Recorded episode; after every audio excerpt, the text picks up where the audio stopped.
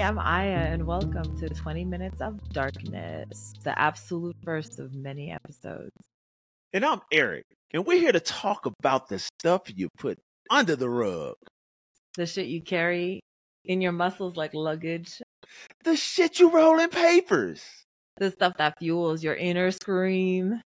We're going to talk about it openly because if you don't talk about it, it festers. It festers for life and for generations. So, in these upcoming episodes of 20 Minutes of Darkness, we're going to be interviewing individuals, coaches, and deep thinkers who weren't pressured to be on the show, but just want to talk about the bad times openly. Exactly. This is a series about the bad, the bad times. It's focused on those feelings that everyone has, but nobody wants to admit to it.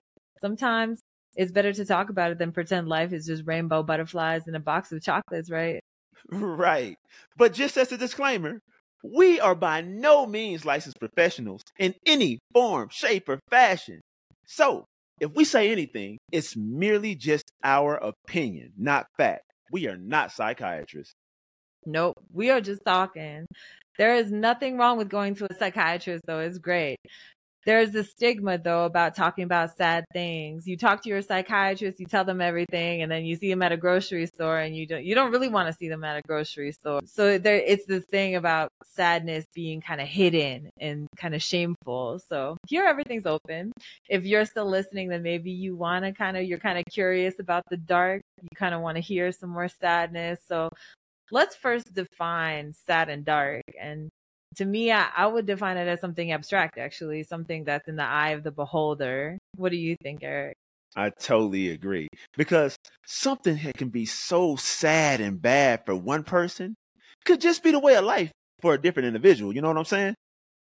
Yeah, absolutely. Some people almost like to be sad. You know, coming from Russian culture, I know that very well.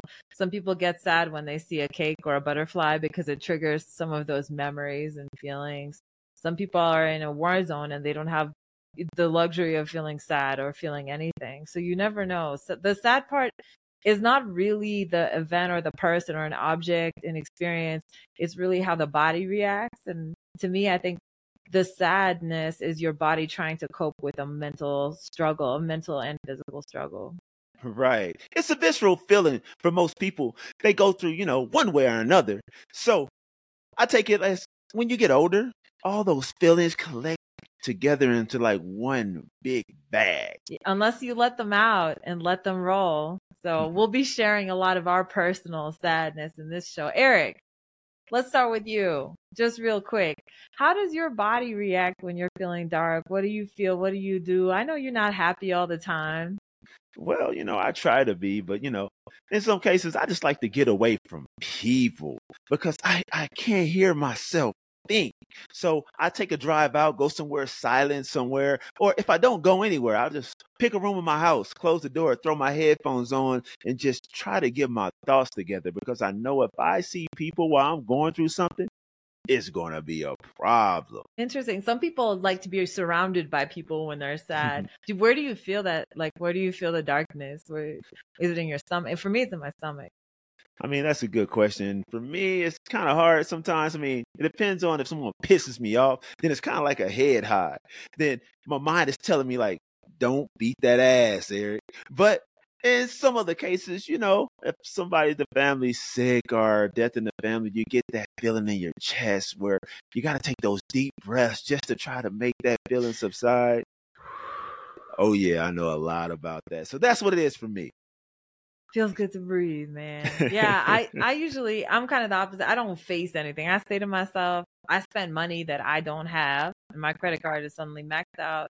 I text random people about their problems, and I tend to avoid the very thought that is causing all this sadness and weight. Man, that reminds me of somebody I know. Maybe we should interview them on this podcast next. Well, anyways, today is just an intro though. We're just in the future. This is what's what you should expect. We're going to be interviewing people. We're going to be talking back and forth. We're going to be sharing our personal stories with death and darkness. And we'll bring in specialists, as Eric said, coaches that might actually have real vetted information. So stay tuned. And to end, Here's a little bit about us. I'm a former athlete turned techie who loves documentaries and a firm believer in you know better, then you can do better. So I end up teaching, you know, like minded people like myself about the things that I do in the tech industry. And then we exchange ideas and try to make each other better. That's how we connect because I'm all about making people better and like sharing my personal experience. I'm a product of Russian immigrants who are just going, moving around, getting jobs, and they never faced their demons. My mom was a doctor and she encouraged me to go into design. And 15 years later, I'm an entrepreneur mentor and I work with designers trying to keep them from doing the the bad stuff or keep them from making the same mistakes that I made. So keep listening on Wednesdays. And if you're curious about the dark side, come join us. See you soon. Peace.